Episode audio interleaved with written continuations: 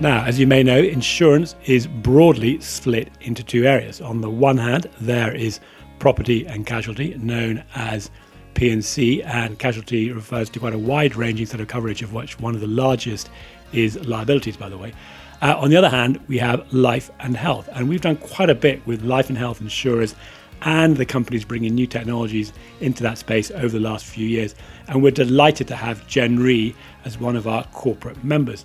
And this is a rare chance to hear directly from one of the senior executives of a major insurance company about how they think about innovation, what they're doing with their partners, and what the top themes are that they're interested in this space. Lots of great information in this one. And if it's your first time to the podcast, well, I'm Matthew Grant, one of the two partners at InsTech London, and delighted to have you joining us. And of course, if you're one of our old friends taking us along with you wherever you're up to today, well, thanks for inviting us back. It's people like you that make this worthwhile. Now, over to Andres.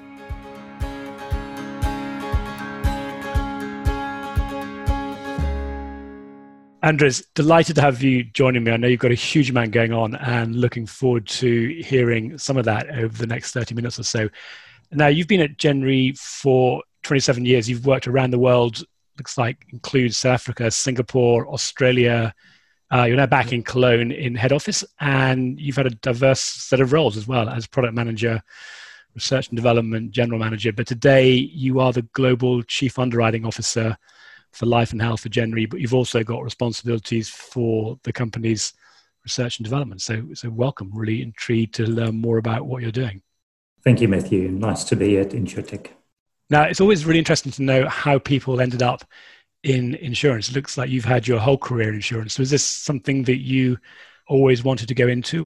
Not at all. Um, I studied mathematics and I thought, well, maybe I join a bank. We go back to the 1980s, of course, and the banks were looking for IT people, but uh, I didn't want to have an IT job. So I went to where most mathematicians went to, to an insurance company, a life insurer in that case. Um, so Allianz Life in Stuttgart. That's where it started, yes, and all my life in life insurance.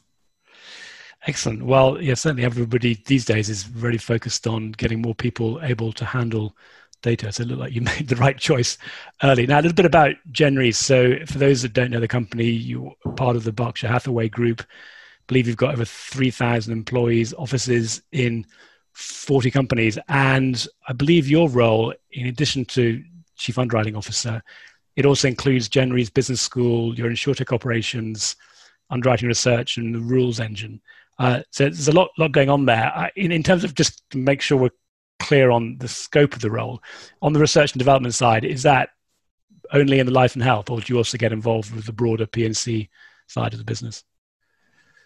Yeah, first of all, um, actually, the, the role also includes product development and analytics, um, just to add that. Um, and the focus, yes, is clearly life and health. Um, the section global underwriting and R&D is embedded in our life and health franchise.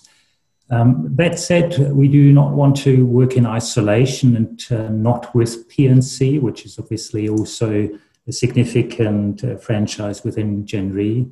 Um, and through our business school, we already offer some training and education across life and health and P&C. Um, we also want to share analytics resources um, with our P&C colleagues. Um, they have analytics people, we have them. So we want to best work in larger teams and achieve goals faster um, rather than splitting teams too thinly and, and not learning from each other.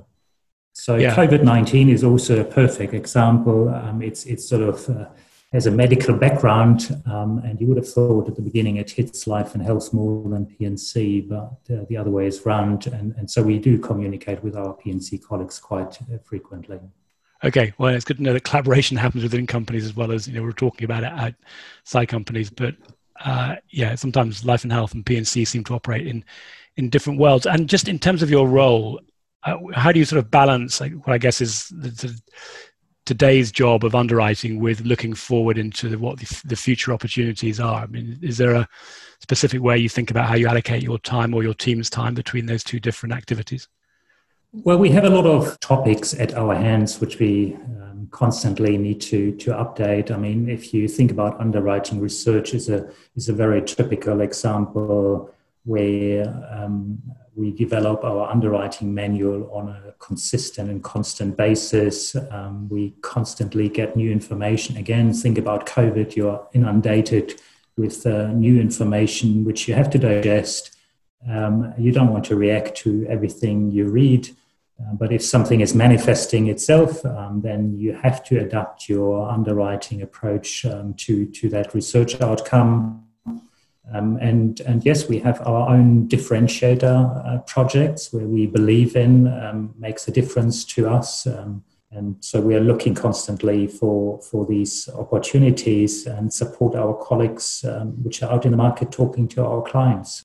That's the role of R&D to support our business units um, achieving better results and uh, better service to their clients. Good. Well, I, I, want to come back and just talk about the, the, clients in a moment. But just first of all, you mentioned COVID there.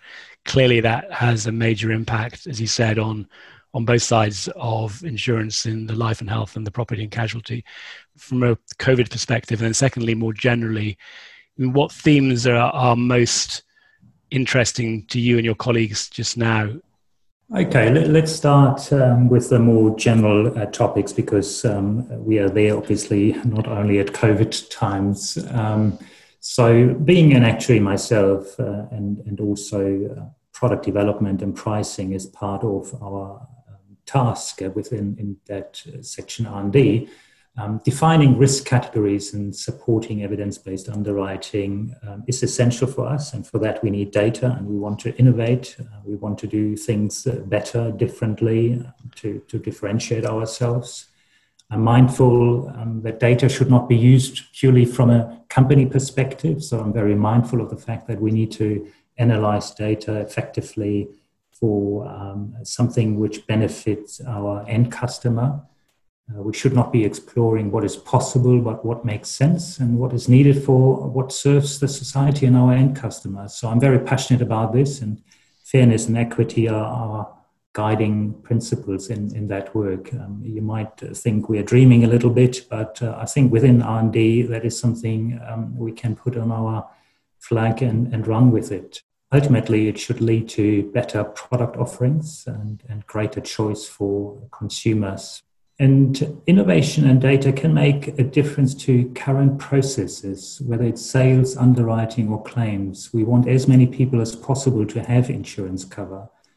But if someone is interested, um, we send them through a process that has not changed over many years. Think about an underwriting process. Um, there are many attempts out there um, that want to simplify that process, um, but we're fundamentally still doing the same as what we have done 20, 30, 40, 50, 100 years ago. Why? Many simply can't imagine to part from traditional information they used. Um, so, do we need to draw blood or collect urine to determine the risk class of an individual?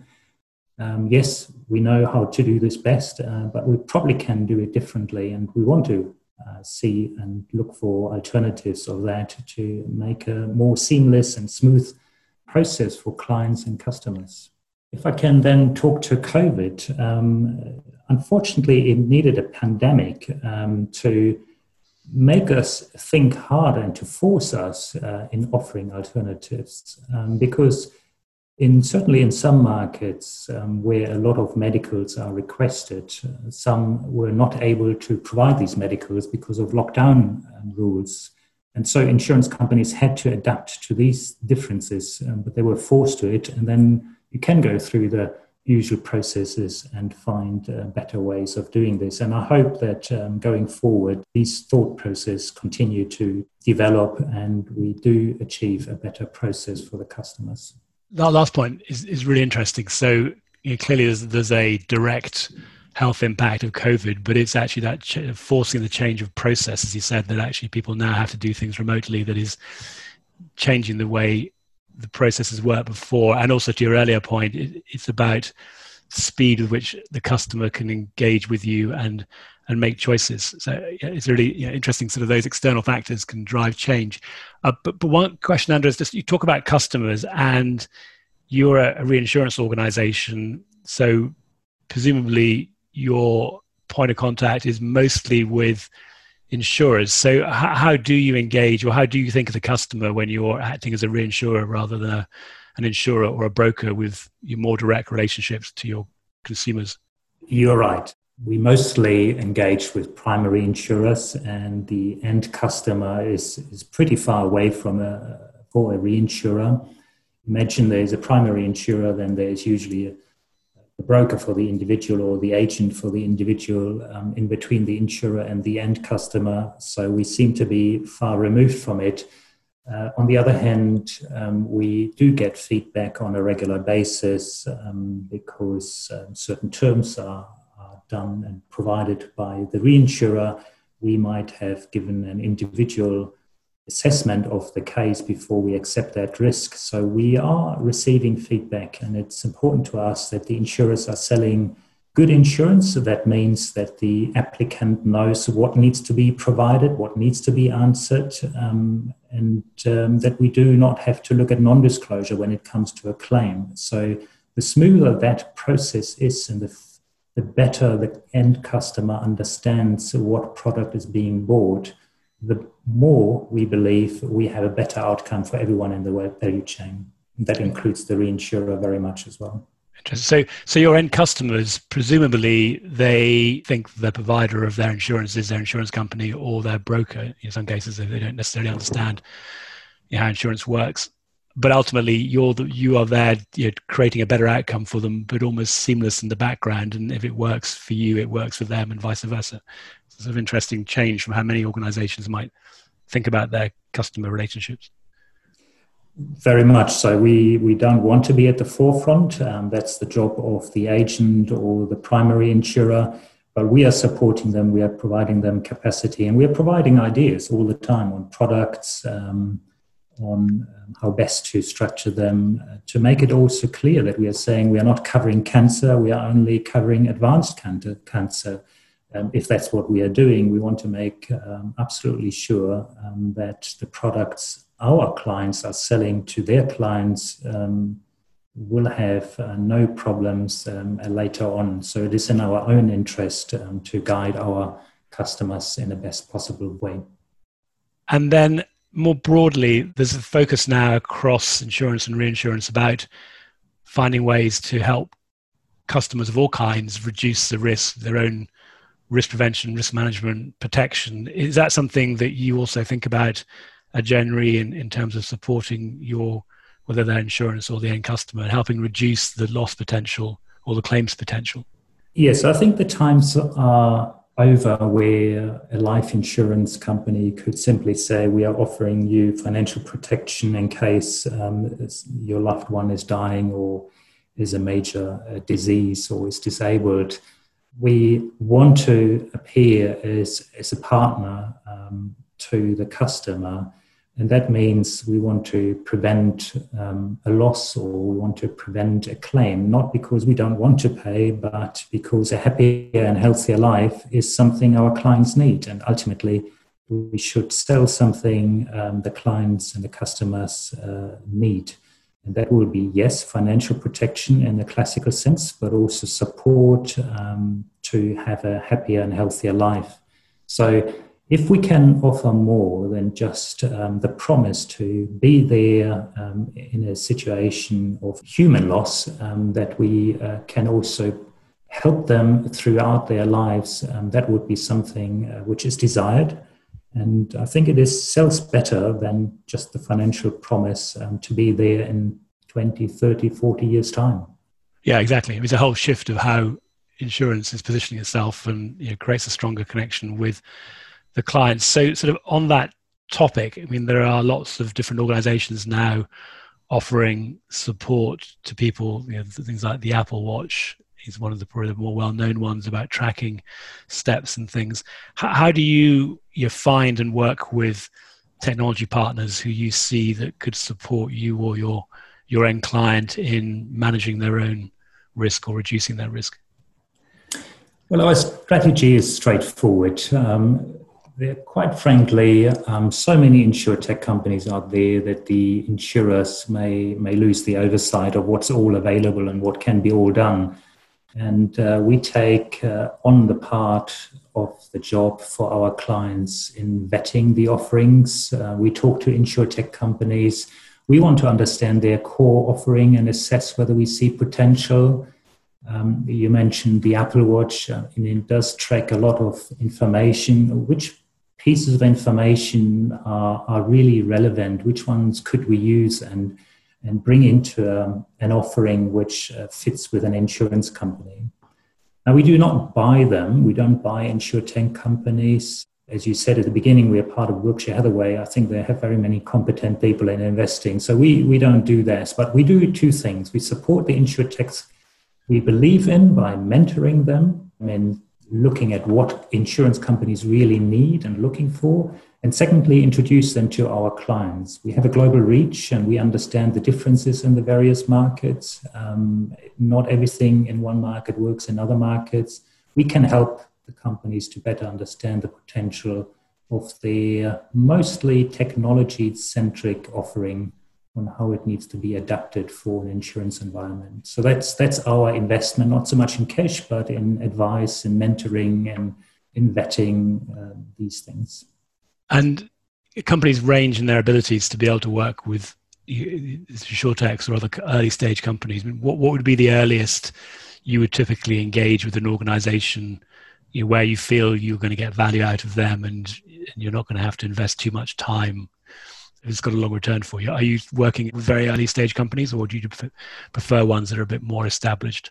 No, we're very happy working with early stage companies. Um, the, I think the problem, if I may say so, is that um, all these companies um, have a have a very different time scale, turnaround idea of, of what uh, is success and um, and the insurance industry, um, but particularly the life insurance industry, is is working uh, in a very slow pace, and that different expectation of time is uh, the crucial part. So.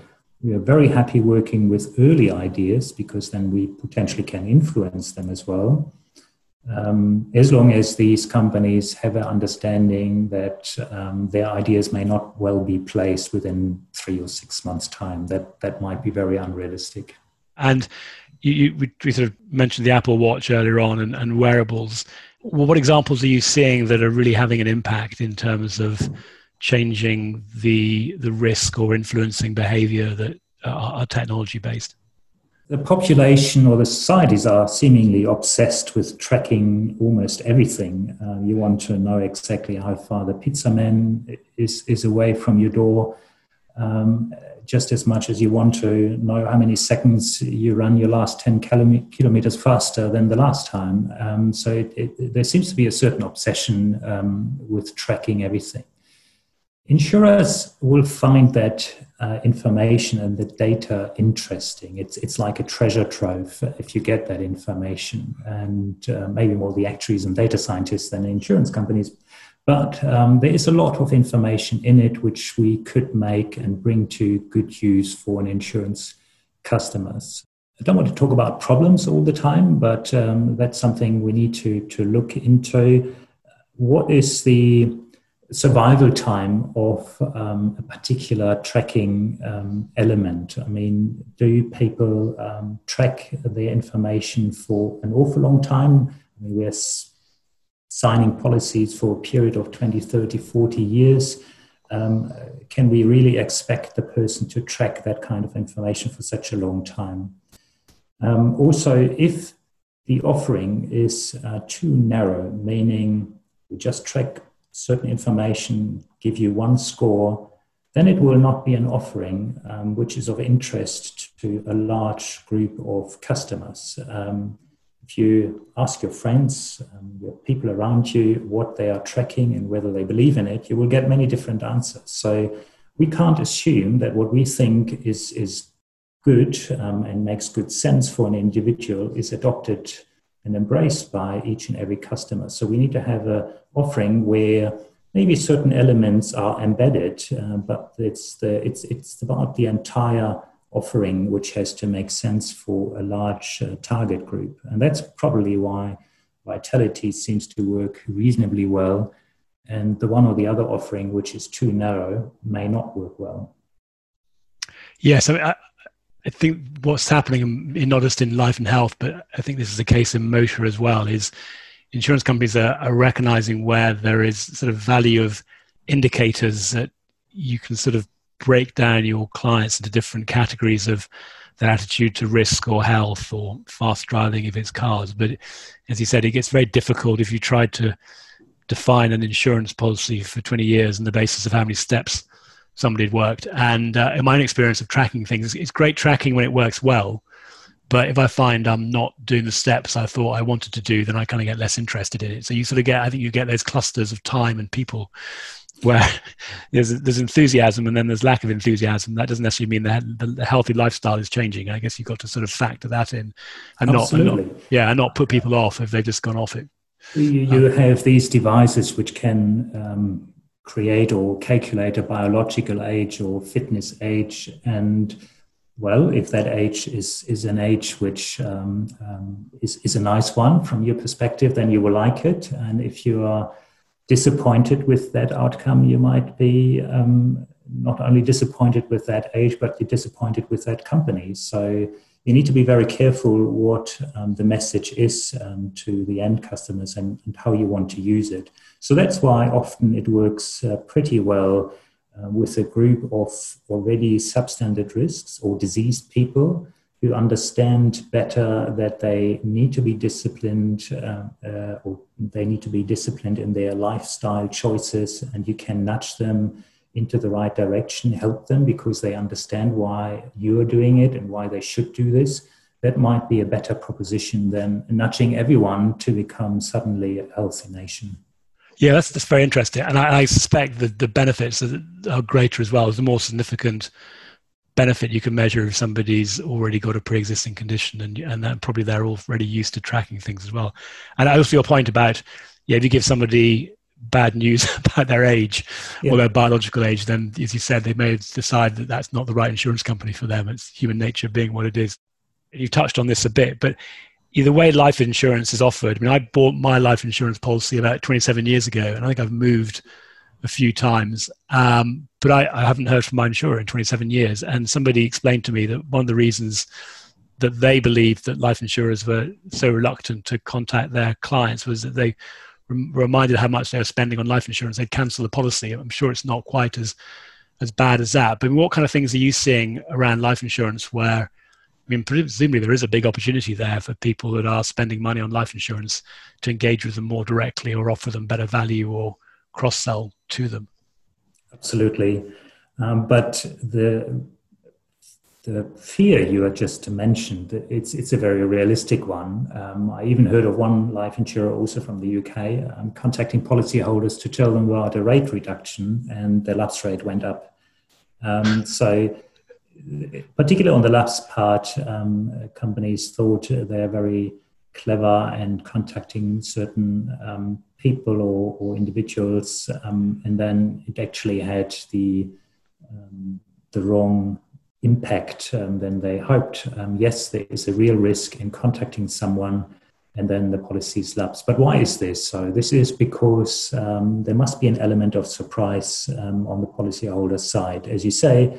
If you bought your policy 27 years ago and you have never had any contact with the insurer, um, what kind of relationship is that? It's not a good relationship, and and that might have worked um, there and then, uh, but I don't think it will work going forward. So that's why insurers, besides of having happier and healthier people, um, need to make sure that they engage with their customers, um, or the broker, an agent who is often involved in this, um, should be involved in talking to the customer more directly.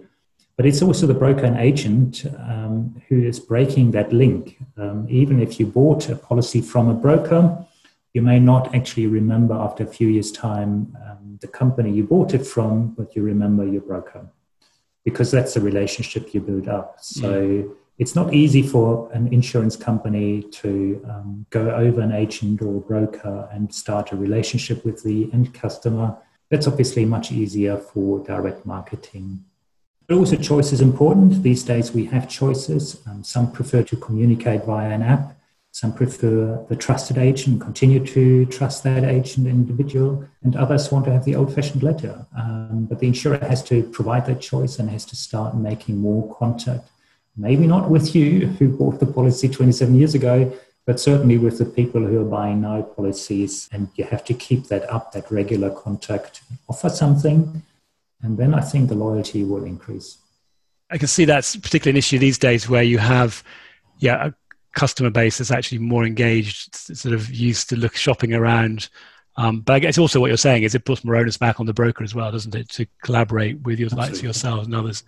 And just sort of building on that, you mentioned earlier on about the opportunities around the world, and you, when you look out to Asia, again, somebody made a very interesting point yesterday when they were talking about looking at Asia versus sort of Europe or the US, which is if you're going to change how you do business, it's about either disruption or competition in, in those parts of the world. But Asia is they don't they either don't have the insurance or the, the consumers haven't got it. It's a very different market to go and try out new things. I mean, are you seeing that as an area where you can go out and test out new products and and actually be able to grow and sort of test things fairly quickly?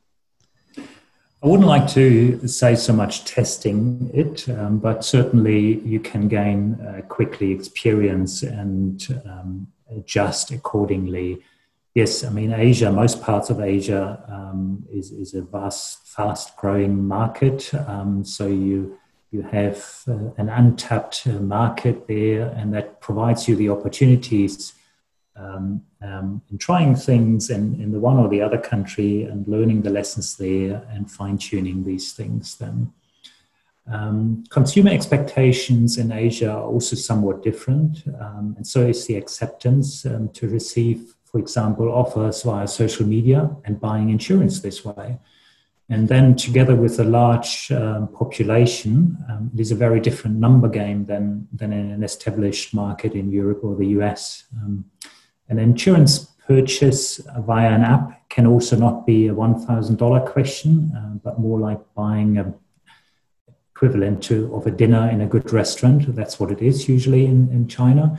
And if you then offer, um, say, health insurance um, for a low premium, together with a tool that manages a doctor's appointment, which you otherwise may not get, um, then you definitely meet the need of many people in China, and it will be easy to sell such an insurance offer. Uh, so there's a, definitely quite a lot to learn from Asia, from their successes, but also from their failures, which undoubtedly they also have. Um, but you're mistaken to simply transfer an Asian approach to a European market. Um, as you said, it's, it's very different and um, you face in, in Europe a very different regulator, a very different consumer groups. Um, so you have to take that into account. But not everything is gold in Asia. Singlife, for example, a Singapore life insurance uh, company was founded a year, a few years back in Singapore. Market selling life insurance mostly through agents. That's sort of the tradition in, in Singapore. And Singlife introduced a lot of smart technology, making insurance and financial services digital and mobile, exactly how we would like to see it as well, a bit more dynamic, um, modern. But interestingly, it was um, only recently announced that Singlife bought Aviva Singapore, um, a very established traditional insurer. And I don't want to overinterpret this, but it might tell us that um, we're still sort of searching for the best way forward and, and perhaps blending the traditional approach with what technology can really offer may well be the best way forward. Um, so it's not the one or the other, um, but it is the blending of the two which should have most success in the near future. Yeah, the blending, I, I suspect there's also a distribution and brand sure. element, isn't there? I mean, if you see that on the property and casualty side where you know, some of the new class of well-funded insurtechs are you know, spending hundreds of millions of dollars on just on marketing I suspect that's that's a challenge, and particularly in, Asia as well. Is that maybe also also part of it? As you say, I, mean, I think that's true of so much of technology. Though, is there's a sort of new world, and then the old world need to combine as opposed to it's, it's one or the other. Uh, and and then you, you mentioned regulation in there. I mean, what what is what are the limitations, and sort of how do you overcome them with things like GDPR in, in Europe and you know the sort of there's equivalent regulations coming out elsewhere in the world. Does, does that limit what you can do from a innovation point of view, or are you able to find ways to you know, still still remain innovative and protect the consumer's data rights? Well, to to some degree, um, regulation, and it's always easy, obviously, to blame someone else, but um, regulators are not always going with the times fast enough. Um, in particular, if you think about the sales process, and um, it's it's not necessarily always our choice um, to make it that cumbersome uh, in terms of uh, providing all the details, um, long product disclosure statements, which eventually uh, very few people will only read. It's not necessarily our choice. It would be nicer if it is, can be done differently. And data protection is obviously uh, something which is a, is a street full of banana skins. Um, you can, can only do the wrong thing almost. But it's a very important topic. It, it's not something we can ignore. We need to embrace it. We need to um, accept it. Um, there is a lot of trust involved. We are receiving a lot of information, and consumers uh, should have the expectation that we deal with the data very carefully. I believe that our data scientists and analytics um, people can do with the data a lot of um, analysis. Um, they need to be disciplined. The actuary doesn't need to be able to identify the individual and he doesn't want to know the individual. That's not what he's interested in. On the other hand, it's the underwriter and claims manager who needs to be able to identify, of course, the individual because the regulator would tell us also that we ought to know everything about the individual if there was a contact with a company. Um, so, and it's it's more about um, getting our systems and processes up to speed um, that creates our headaches. Um, we all want to have data lakes, we all want to have access to the data, but we need to manage the access in, in a clever and smart way. And um, again, and tell our customers what we are doing with their data. Um, and um, we don't want to surprise anyone by approaching an individual and saying, uh, we just noticed your, your heart rate gone up. Um, something seems to be wrong. Um, that is that is something we shouldn't do. Um, so we need to make sure we discuss or we we um, educate our customer with um, what we are collecting, how we want to use it for their benefit, of course. Yeah, as you said, lots of uh, lots of banana skins on the Absolutely. road. Although, although I mean, one thing that's intrigued me, uh, maybe you're doing something in this area. So if you get individuals who are willing to share data, and, and maybe that was partly what is happening where you've got people with pre-existing conditions. Did you, do you see a category of people who, who are more willing to share or willing to share data that wouldn't necessarily be just okay from a GDPR perspective, but you know they'll say like, "Well, I'll share my data on the basis that I feel I've got you know, I, I, want to have full disclosure and benefit from that. Do you see a category of people that you know it's not everybody, but some people who want to get the benefit of of what they're doing? Definitely, we all want to see by giving something, uh, handing over some data, and we want to know what we get for that, and whether it's a discount or whether it's um, anything else. I think the majority of people is quite willing um, to trade data, also with an insurer. Um, but that doesn't stop the consumer groups and uh, others to raise big and major concerns. And then people are questioning what the insurer might all do in the end with that data. I think there's always a suspicion that insurers will use the data um, to benefit only the company and not the individual. Um, we need to demonstrate that it is for the individual.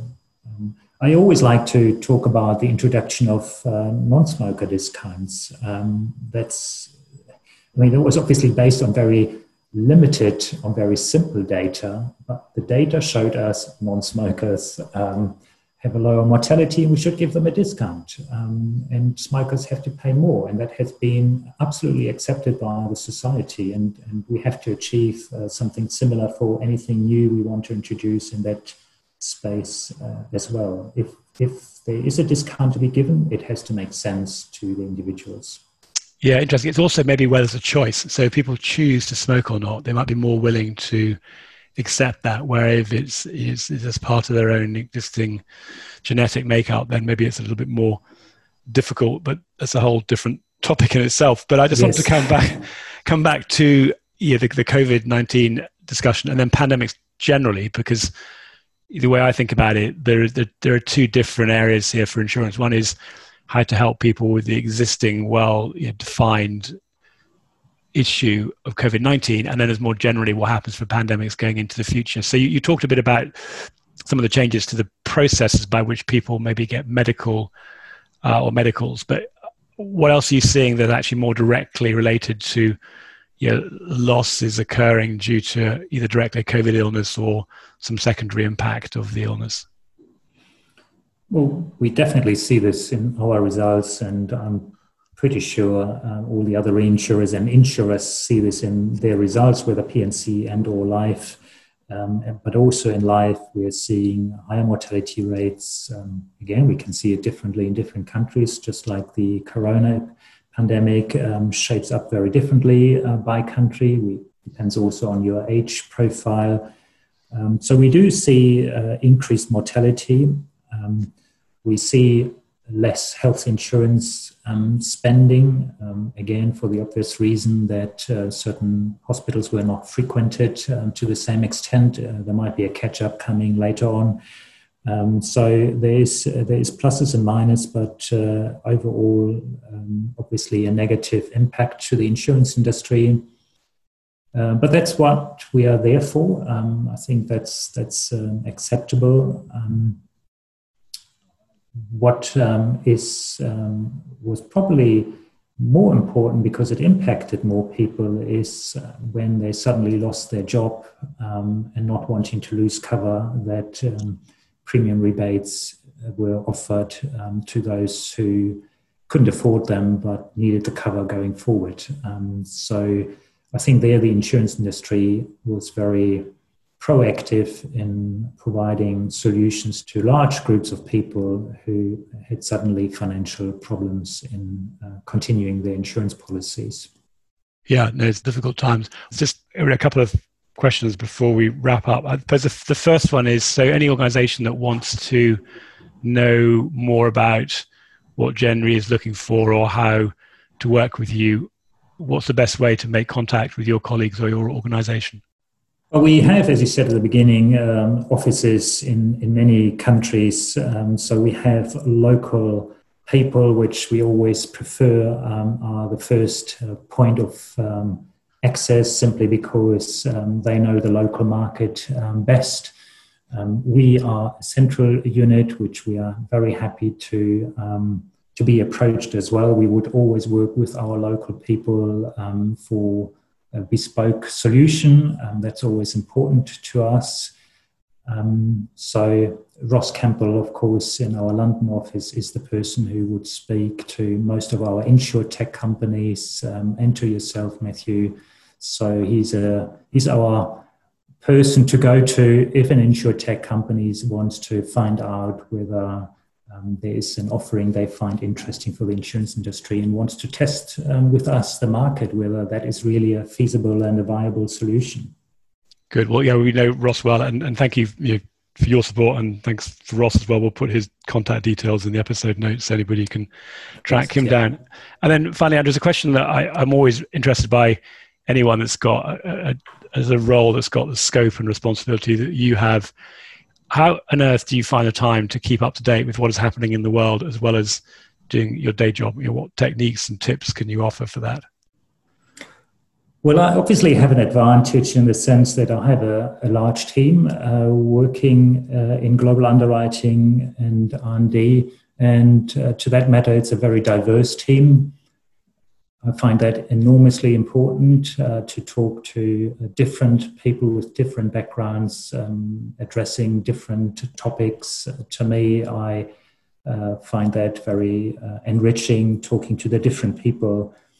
Um, we are pushed by our colleagues, if I may say so, because they bring uh, requests from various corners and countries, um, which we need to address, and that always results in a mini research topic, um, which um, helps us to uh, make sure we are up to date. I have been in many different countries, as you said at the beginning. So, having a good network of people, um, you can tap into and talk to um, is the holy grail in keeping up to date with things that is of importance to us. Yeah, well, so often that's what people say. I mean, there's, there's a lot we can sort of consume online, but ultimately, as we're learning in these harder times, it's uh, it's the people you know you can rely on to get the information, which is why these kind of discussions are so useful. Um, well, Andres, that was that was fascinating. I learned an awful lot there. Is there anything, but before we do wrap up, that we haven't talked about that you'd like to mention, you know, related to what you're doing? Oh, Matthew, no, thank you very much for um, for that invite. I really enjoyed talking to you. Um, on our website uh, at genre.com, um, there is a knowledge base where we uh, share a lot of information. Um, we are very happy sharing information and our research. Um, we don't think it's um, something we should keep for ourselves. Uh, the more we share with the industry, the better, we believe. And um, so you will find a lot more information in there. Tremendous. Well, Andres, thank you very much. Really enjoyed talking to you and look forward to seeing you face to face at some point in the future, somewhere I'm in the looking world. Looking forward to traveling again. Good. Okay. Well, thank you very much. Great. Thanks a lot, Matthew.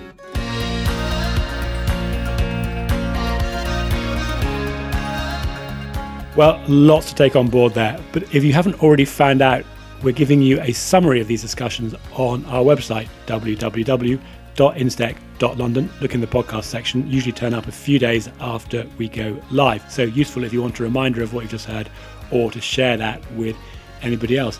Also, a reminder that if you are collecting CPD points for professional development, we are Chartered Institute approved, so don't forget to log your listening or ask us for a record. And finally, if you'd like to be part of our podcast, learn more about what it takes to be a corporate member, or fancy joining Robin and I live for an event, then please do get in touch. Drop me an email, matthew at instech.london, or connect via LinkedIn. Thank you.